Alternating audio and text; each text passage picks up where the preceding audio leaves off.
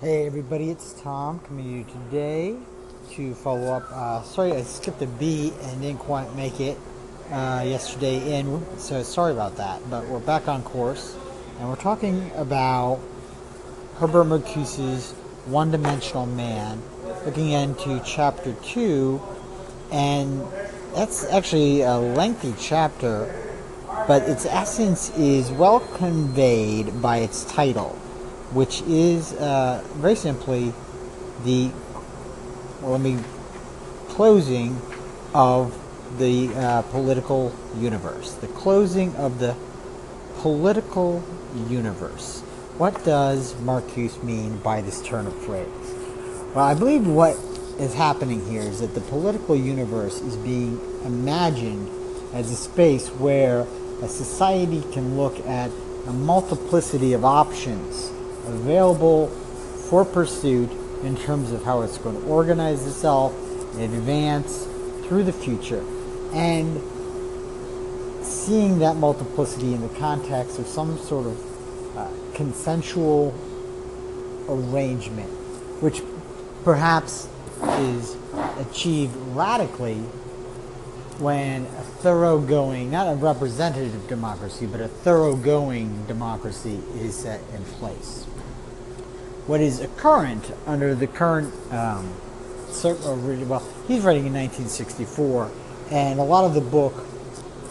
or a lot of the chapter deals with the tension between the soviet union and the west between the communist world and the capitalist world and with some mention of the third world or third way which was uh, in reference to countries that were trying to sort of steer between the Scylla and the Charybdis of the West and the East in that in that regard. Uh, so there's a lot of sort of politically specific content uh, into which I won't presently delve, delve because of our time limitation. But where whether one is situated in either the, the USSR or the US or in our current circumstance wherever one is situated, what you have is the marshaling of techno- technologies to create a standard of living which persuades the laboring workforce that is at the root of that standard to concede their freedom in exchange for the illusions of pleasure and security that are derived from this overall industrial system of production. And uh, sorry to say that decades forward, it seems that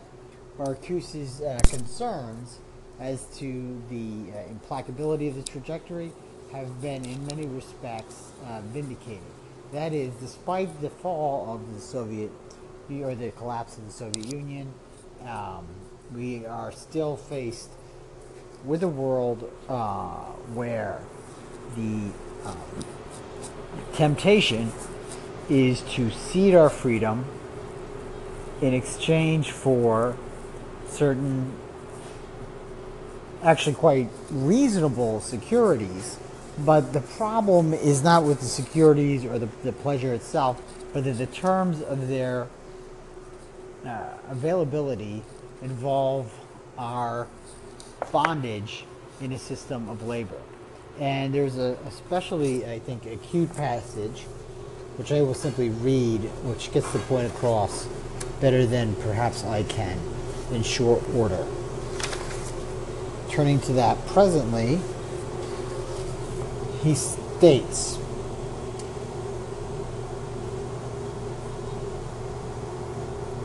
uh,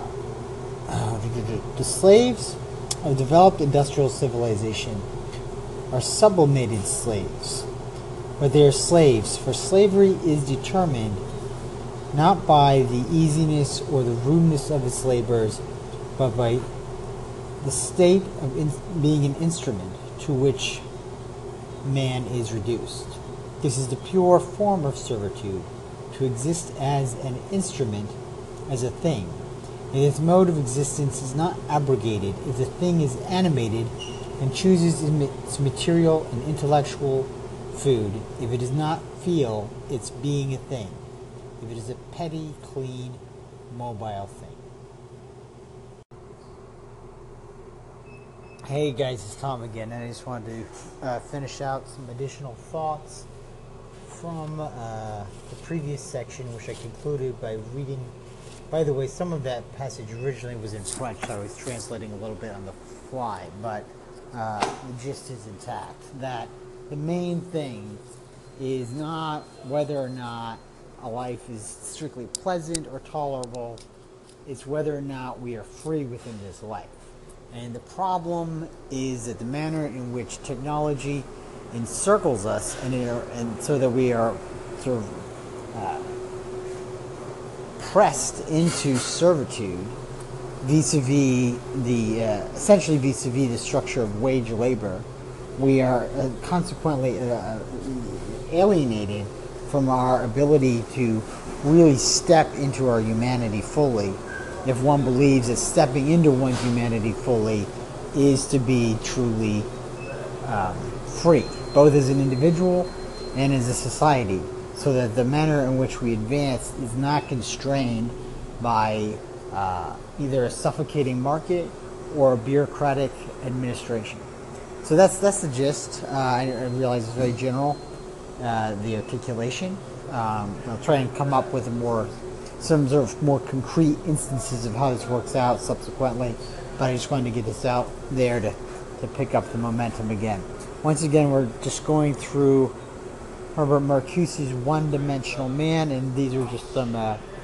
thoughts on the second chapter of that work, the closing of the political universe. Thanks, guys, for listening, and I'll talk to you again soon. Bye.